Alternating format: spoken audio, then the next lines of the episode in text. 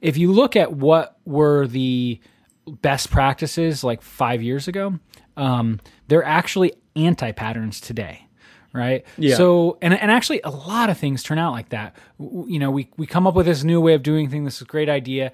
And uh, it's good for now, and everyone starts doing it. And then we realize, oh, like actually, it's better, slightly different way, or this was a really terrible idea, or other technology has changed. And so it, that that is no longer valid.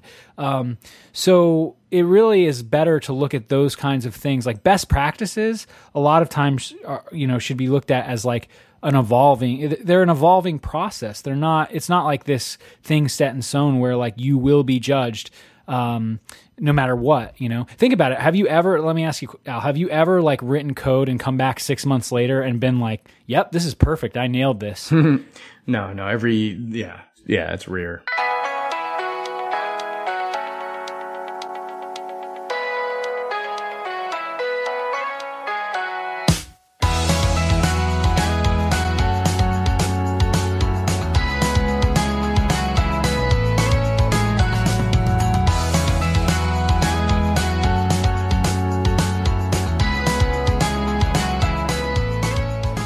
Hey, welcome to Developers Hangout, a podcast for developers by developers, a place where we get together as often as possible and discuss a wide range of topics from books we're reading to the latest news and commentary on other tech podcasts.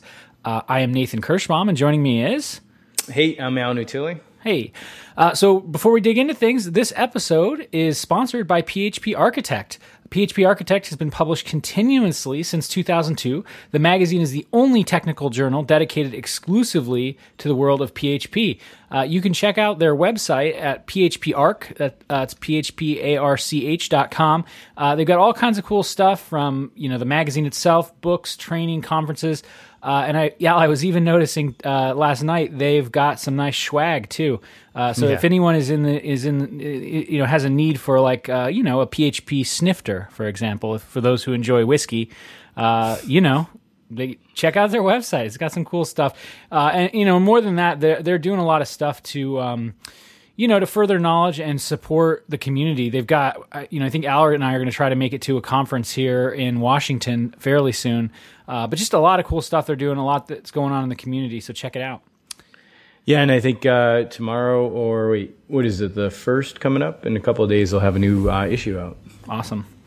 Yeah, and I um I actually just signed up for the print edition myself because um Oh yeah, yeah, well my you know, and I've been getting I've been actually buy, buying individual um uh, kind of uh, you, you can if you don't want to do like a whole year subscription you can just buy like the digital version in, uh, individually for example for a reasonable reasonable price and I've been doing that um, but I want to try not to I, I always read before I go to bed and I guess it's not really healthy for Oh, you yeah. to uh, to yeah to have the light so I, I went ahead and went for the paper edition uh, the print edition because I think that might be fun so we'll see yeah. The um, also they have courses. Uh, that was pretty cool. Training. So you know, a lot of them we're already at. So it'd be interesting to see if others you know find something here. Yeah. Um, I mean, they have advanced PHP and so forth. Mm-hmm, And Drupal, Sugar CRM. Haven't seen that in forever. Yeah, I was surprised at all they have in there. So, Yeah. all right, cool. Well, maybe we should just jump right into the news and the other happenings. Um, Okay. Uh, so I have a, a, a story here for MySQL 5.7.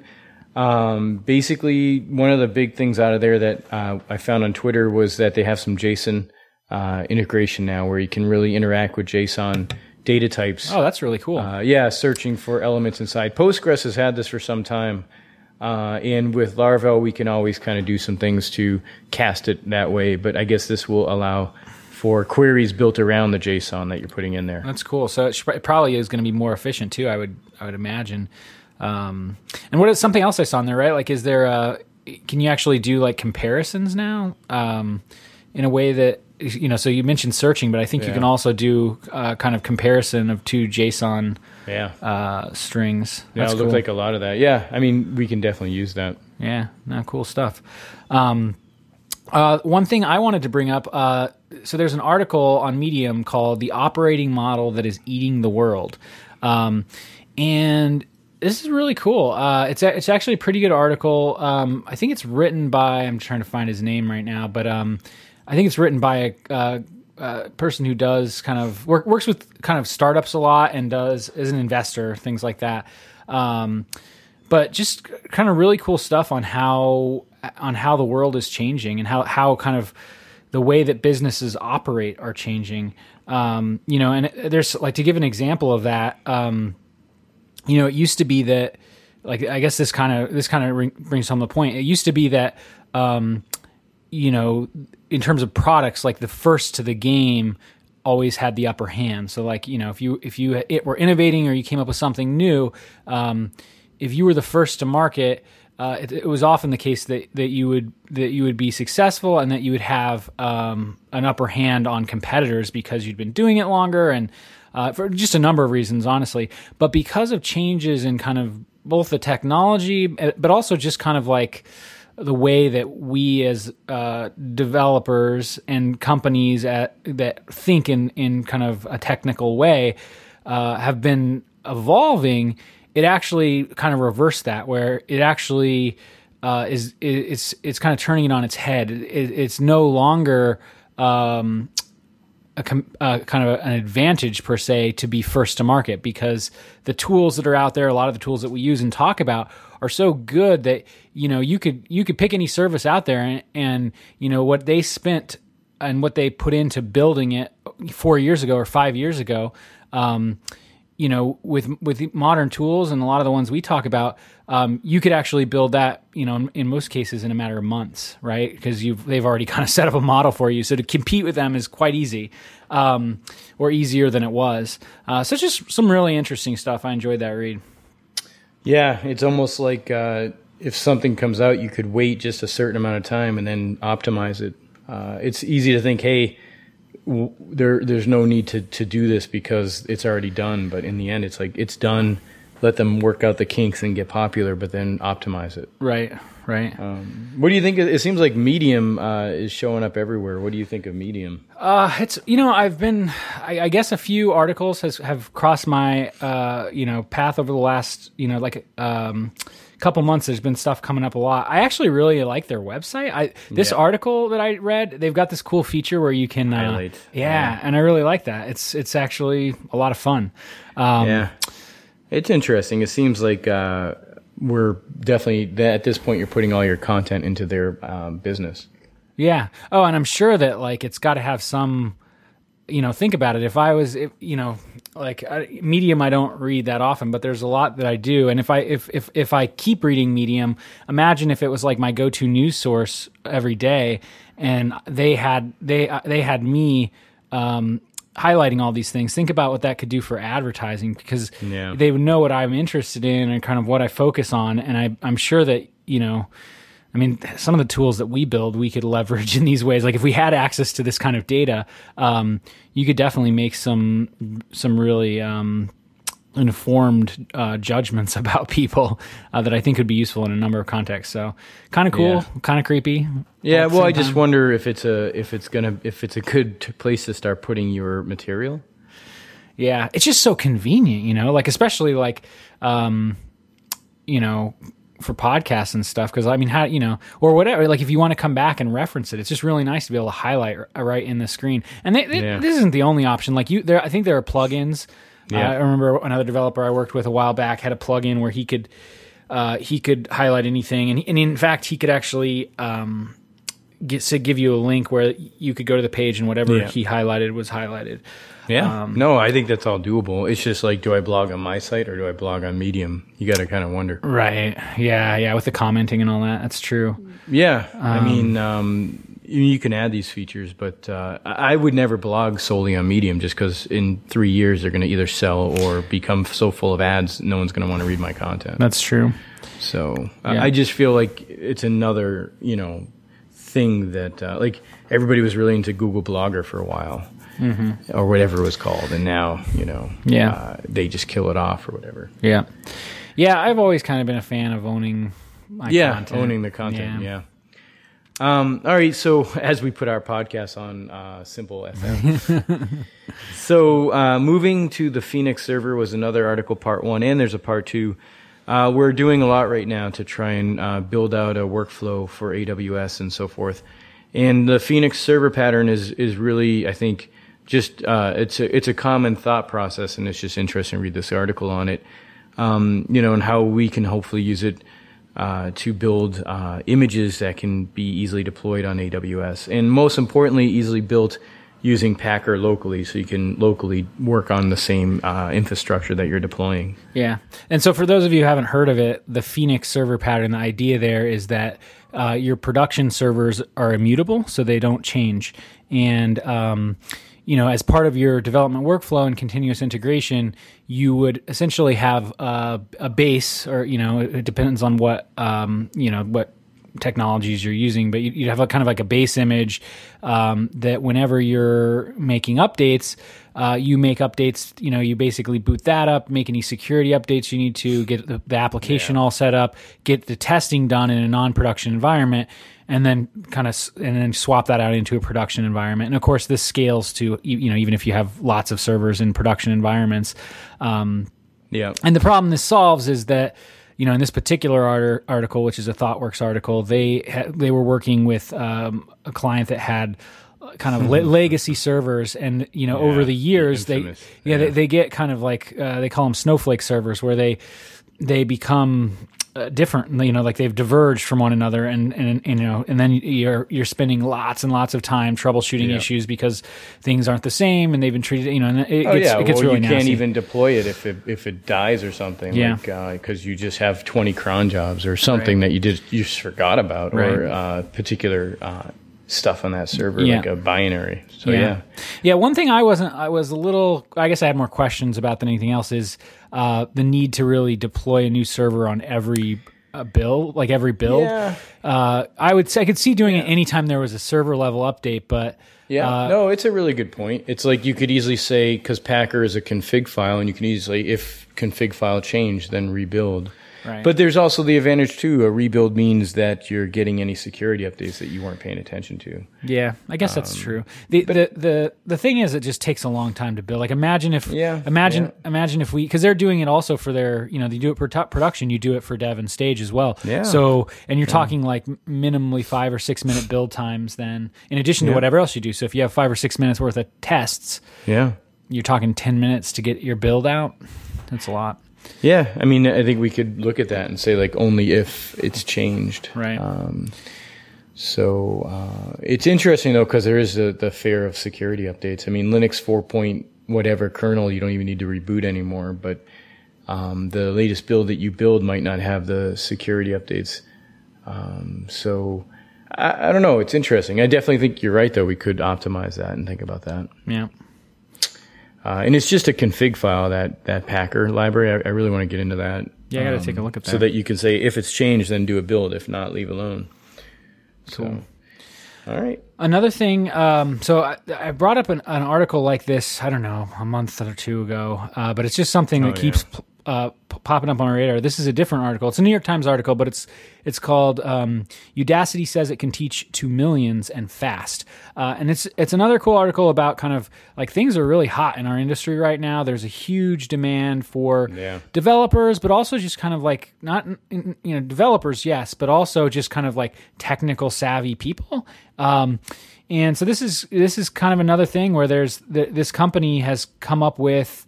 Um, you know, with with basically a university uh, called Udacity, and it's you know, it, when I first heard that, I was like, ah, man, like there's so many you, you you know, there's so many of these people that like are that claim to be teaching and doing all this stuff, and um, which some of them Yeah. are really useful. I've I've looked and used them, but this caught my eye as being very different. Um, this so they they already have about ten thousand people enrolled. They've been around for about a year.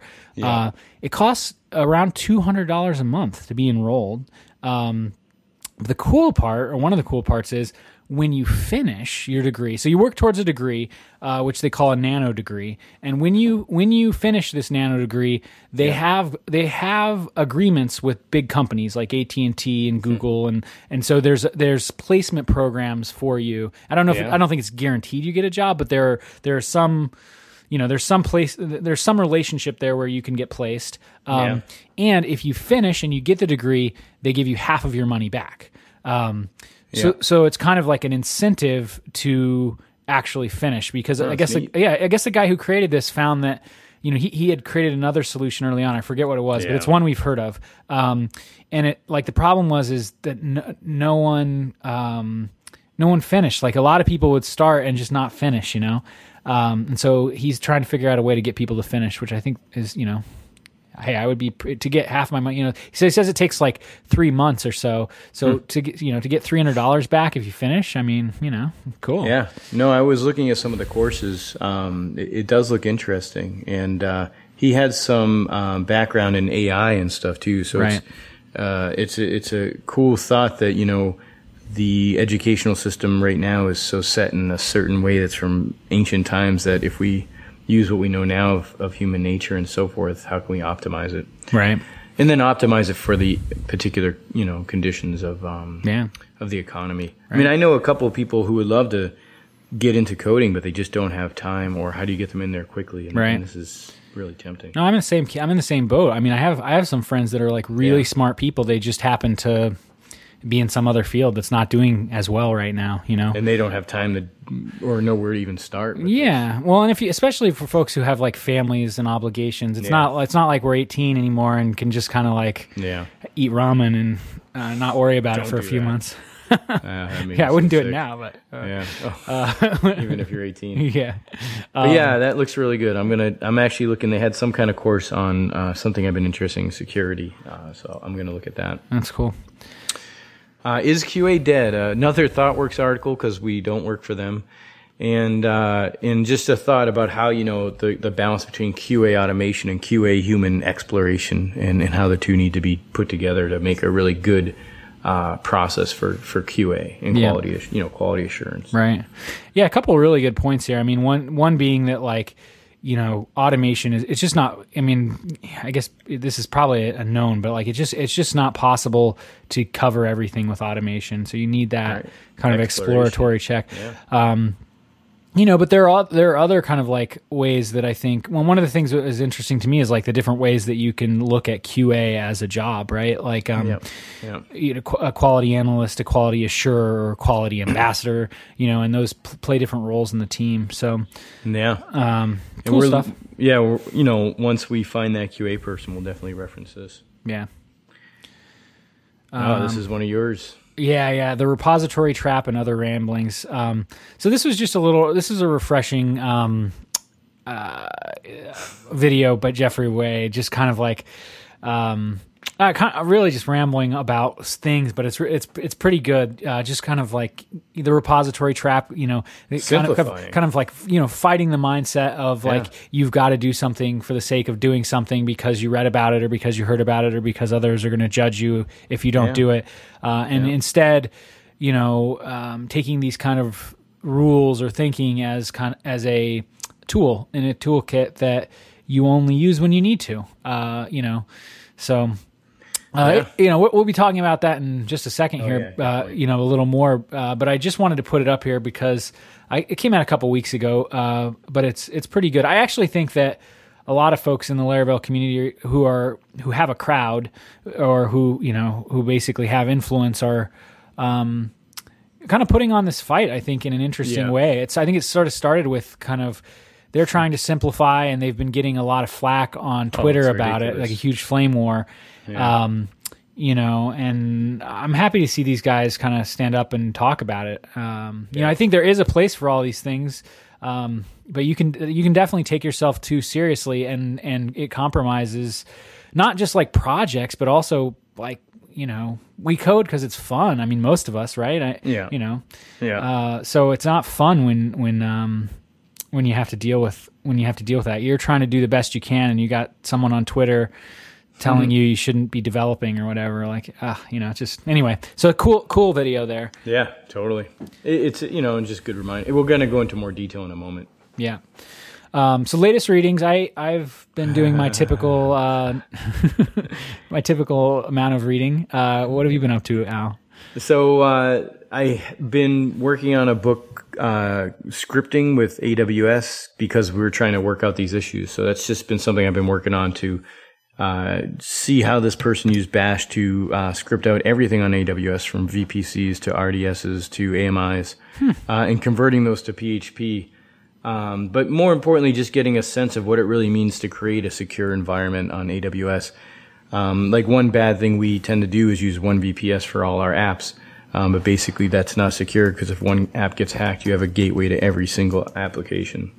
So this book takes it further and I'm trying to learn how he's doing it and take what I can from it to make PHP based scripts out of. Um, so that's one. And then agile estimating and planning, still working on that, how uh, they're adding buffers to team based projects where one team's relying on another team to deliver something and how to deal with dependency of deliverables. Hmm.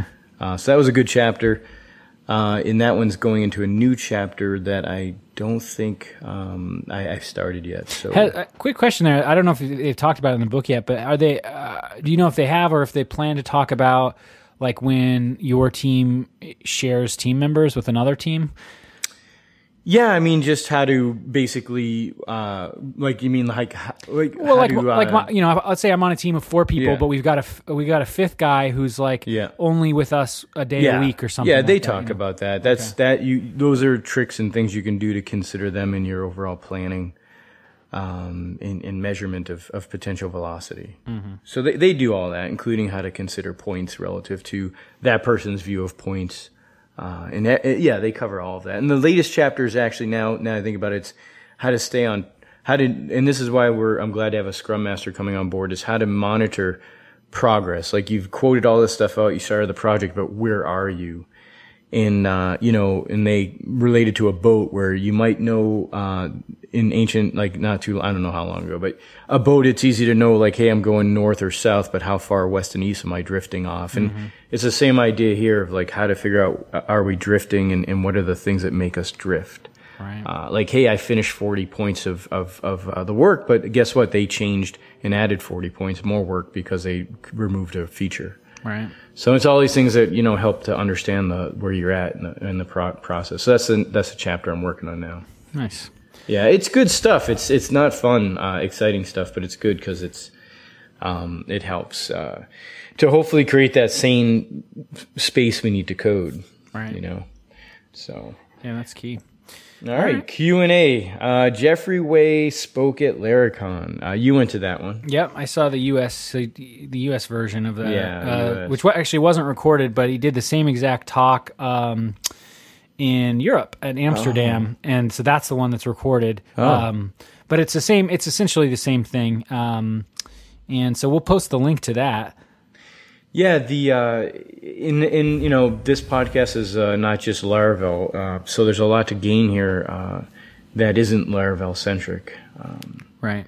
so And it's interesting because he titles he titles the the video "Things Laravel Made Me Believe," Right. um, but actually a- almost everything in it doesn't apply specifically to Laravel. You, whether you're a Java programmer or any you know whatever C is your thing, like I think you would get something out of this because this is really more about um, a perspective and work ethic Yeah. uh, and a way of thinking about your craft as opposed to anything specific to Laravel. I mean, he uses a couple Laravel examples here and there, but um, but yeah, I think it could be applied to almost anything. Yep.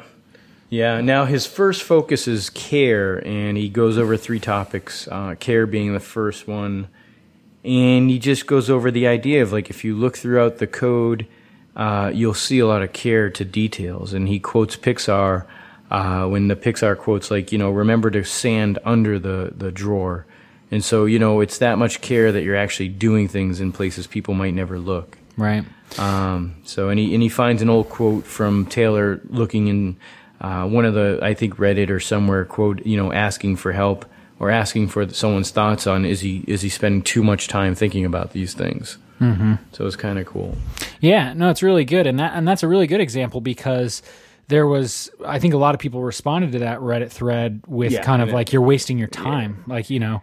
But um, obviously he wasn't. I yeah. mean, it's Well, and you know, and if you look at the code base and you look at what Laravel's become, um, that's I mean, I think you know the that's the reason why Laravel has become uh, so popular is because it is so accessible and easy to use for uh, developers who are fo- who who are focusing on um, getting things done. Really, um, you know, and I think one important point is that um, you know, it's not um, you know, with that with, with that care and with that kind of simplicity, which we'll talk about a little bit more, because I, I think another one of his big points was, or you know, his second point is simplicity. Um, but with that, it comes kind of, um, you know, if you are careful, that makes the second part better, right? So, so if if if you if you you know, I think I think he said, I think to quote, um, I think it was it was Jeffrey in the video is what, what's unimportant is paramount right? Um, and so it's kind of like the small things that make a big difference. And and you know how does that translate into uh, you know specifically with the Laravel project that being successful?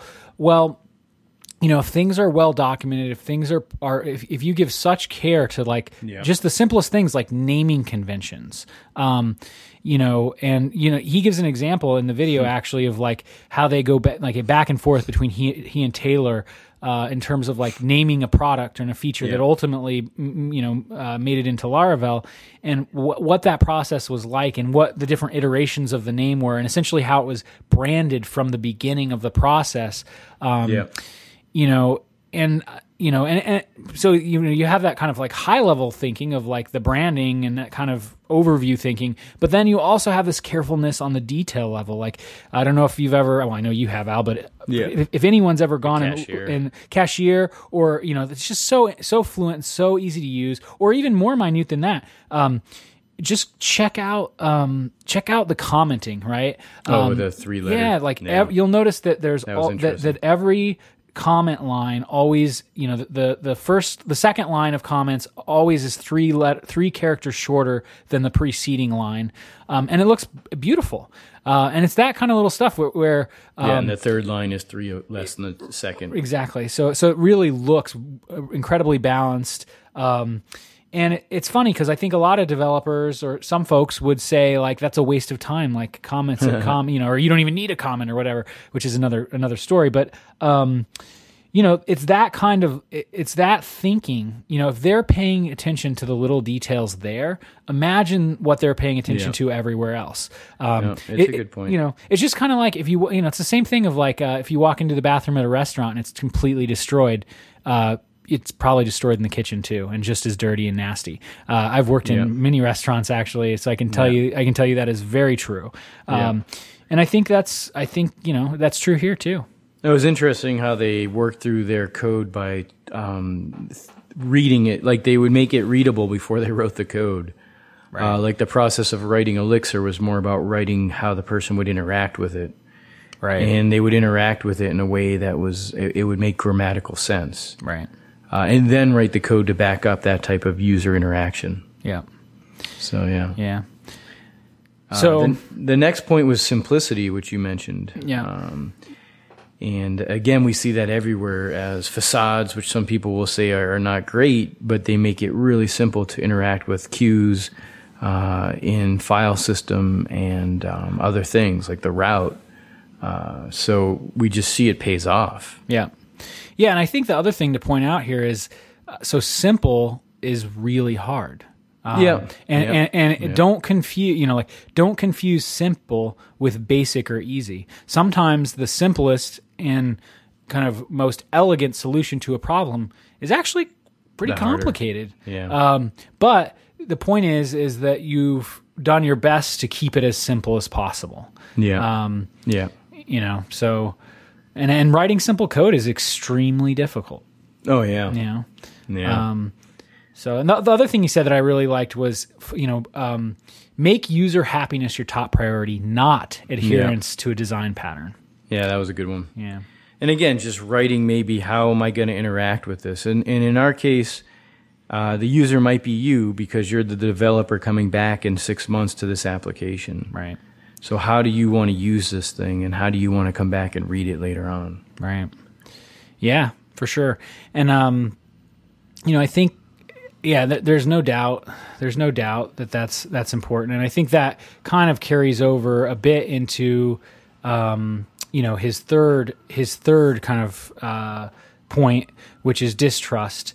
Um Oh yeah, yeah, you know uh and and so i think you know um And what was that? Just distrusting the latest and greatest? Well, yeah, I think so. It's kind of like, and it's not like distrust. Like it's almost like a healthy skepticism, right? Yeah. Like, um, j- you know, and this kind of plays into what we were talking about last uh, episode with kind of like the diet ads or Oh, the fa- yeah. the fads, That's right? Um, you know, everything you know everything that is kind of a rule is not really a rule if you think like one of the interesting things he brought up in this um in this was how almost if you look at even something like css right if you Yeah. look at what were the best practices like five years ago um they're actually anti-patterns today Yeah. Right. So, and and actually, a lot of things turn out like that. W- You know, we we come up with this new way of doing things. This is a great idea, and uh, it's good for now, and everyone starts doing it, and then we realize, oh, like actually, it's better, slightly different way, or this was a really terrible idea, or other technology has changed, and so it that that is no longer valid. Um, so it really is better to look at those kinds of things like best practices. A lot of times, are, you know, should be looked at as like an evolving. They're an evolving process. They're not. It's not like this thing set in stone where like you will be judged. Um, no matter what, you know. Think about it. Have you ever? Let me ask you, Al. Have you ever like written code and come back six months later and been like, "Yep, this is perfect. I nailed this."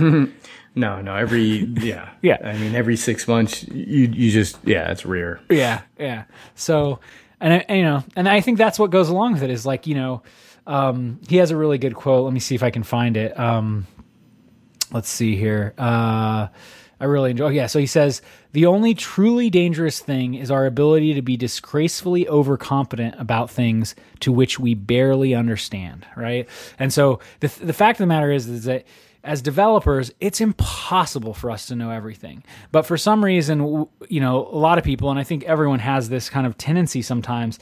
You, when you're with other developers or you're kind of out in public, so hmm, to Yeah, speak, funny. there's this, the- yeah, yeah, there's this tendency to like know, every, like, of course, of course, I've heard about all this stuff. Yeah. Um, you know, and and and it's so you know, it's dangerous. It's it's dangerous and disgraceful to be kind of overconfident about things that we barely understand. yeah, Um, yeah. That was a good example with the uh, in the video with the party right. transmutable databases. Yeah, yeah, transmutable. Right.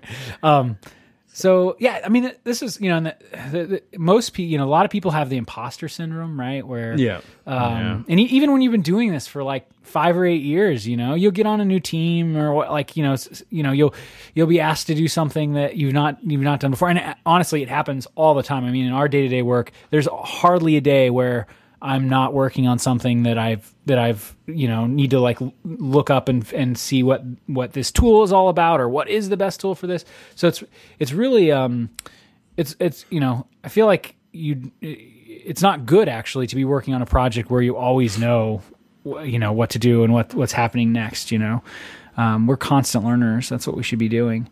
Um, so yeah. yeah, Um, yes, yeah. one An- thi- anything else? Well, yeah. One thing I actually wanted to ask you about, and I, I didn't get a chance to ask uh, uh, Jeffrey about this. The um, Bao and I actually uh, went searching for him after his presentation, but I, I, we just couldn't find him because I wanted to ask him about this. Like, so to me, it's interesting. There's a couple things, right? So the first question for you is like, what's the right balance, right? So because because being careful and keeping things simple takes time. Um, Yeah. you know, Yeah. and so you know how do you balance that with like we need to get stuff done right and so i guess another way to word it is like how do you deal with like the company time versus your own time right like there's a difference between uh, you know, there's a, I mean, there's lots of different, like, there's a difference between an open source project that you just work on in your spare Yeah, time, right? that up, yeah. Um, versus like Yeah. your company. Um, but then there's also like, you know, if you're a freelancer or contractor, like, you know, there's also a difference between some contractor that just like, you know, is a big business that hires you uh, to, to work for a year or more. And then, you, you know, there are local businesses that'll hire you too. And they're, you know, they don't have deep pockets and, and it's not, you know, so like finding that balance of like, where do you, um, you know, how careful and how simple do you try to make things in a given context? So I don't know. What are your thoughts on that? Yeah, I mean, it, you're right. I mean, you gotta you gotta meet the the goals of the project. Uh, so it is difficult. Um, you know, I, I think it, you know, like you said, if it's if it's if it's for the boss or whatever, you got to be careful about how obsessed you get. Um, and and you know, to me, it means overall just you know looking at it and being like, can I come back to this in six months and really understand what I was doing here Right. and, and use it still, or the next developer. Right. I mean, if you can get to that point, I think you're doing okay. Yeah. Um, and, and then like everybody's been saying, don't try to over optimize. Wait till about the third time you're doing the same thing and see if that point you can, uh, uh, abstract it out to, you know, these different patterns. Yeah. Yeah, that makes sense. I think the other thing that helps us at least is, you know, cuz we we don't have all the time in the world. We definitely, you know, we have to Yeah. we have to deliver. Uh Yeah. so so I think what helps there as well and we don't it's not perfect yet. I think we we have a way, you know, we have plenty of perfecting that I'm sure we can do. Yeah. Um but I think what's helpful is the code review as well. Um, yeah. You know Yeah. because we can look at things and and often often a lot of the critique is around it's not so much like someone coded something wrong or had a bad strategy it's more Yeah. along the lines of like this you know this thing that you know this property that you put on this object is not you know like is not named correctly like it's it's not it's not clear from just glancing at it what it is uh, or that type of stuff uh, if statement that I don't want to, you know, that doesn't make sense, for example. Right. Without knowing the details of the, of the context. yeah yeah um, things like that. I mean, um, so yeah, it, it, it's true though. It is hard. I mean, Yeah. it, you know, you're on the dime. Um, so how far to take it? Right. And so one of the things I wanted to ask him, and I'm curious if you have Yeah. a comment on this as well. So first of all, he at the beginning, um, he kind of laid out like uh, I guess it's like seven bullet points, six or seven bullet points of like things I believe. Right. So here, so here they are. Uh, one is what's unimportant is paramount. Right. Two is simpler always wins. Three is API over purity. Uh, the next one is be honest about scope, focus on the fundamentals, and then the last one is just build things, right? Mm-hmm. Um, So what's interesting to me is kind of this idea, like there's this dichotomy between the first two and the last one, like. Um, What's what import, what's unimportant is paramount, uh, and simpler always wins. Um, and just kind of like the concept of like keep things simple, keep things clean, focus on care and clar- uh, clarity, right? Versus like just build things, right? And this is what this is what I um, I battle myself over this a lot, right? Because like, how can you do that? How can you like? It's basically like you know saying that and then say just build things though. Like you know, Yeah. get like get it get get your product out there. So it's like the so because because we're also Yeah. taught there. You know, Jeffrey and uh, kind of like I would say modern teams in general definitely embrace the idea that you want to get your product to market quickly, and it doesn't need to be perfect. Um, Yeah. You know, and so you know, to me, I'm always fighting this balance of like, okay, I'm supposed to just build things, but I'm also supposed to be careful and keep things simple and be very clear, which is takes time, you know, and it's like- and kind of you know, I don't Yeah. know. Thoughts? No, I mean it's a it's uh it is a funny balance. Um, you know, you have to have enough sense of the domain to move forward. Uh, in in you know, and therefore, you know, because we've talked about this before. Like, if you start off with a bad data model, you're just going to endlessly be making up for it, right? Yeah. But on the same, you know, but at some point you just got to code, and, and in coding, um, you know, it's inside of that moment that you'll have the the creativity you need to make the next moment, and and it's it's it's just it's hard to explain, but it's like, um, uh, it's just you know you can't figure it all out. You know, sometimes it has to. You're in the midst of figuring it out as you figure it out Right. and so and it's it's just those moments you know uh, i think um, it, it, i used to do art in college mostly because it didn't need a foreign language if you took that major but uh, it's the same thing it's like here's a blank canvas what do i want well i don't figure it all out you know Right. It's like you get a sense of what you want and move forward knowing that as you move forward you you create Yeah. so we're, we're software writers right Yeah. so Yeah. That's funny. Yeah.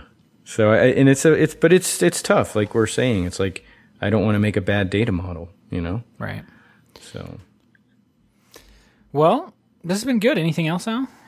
No, uh, it it was a good. Even if you're not into Laravel, it's a good um it's a good video. It's not gonna leave you thinking, oh, this was too much about Laravel. Yeah. So and he's a great talker. Uh, lots of Star Trek references. I felt bad for you, but someday you'll get it. so Yeah. All right.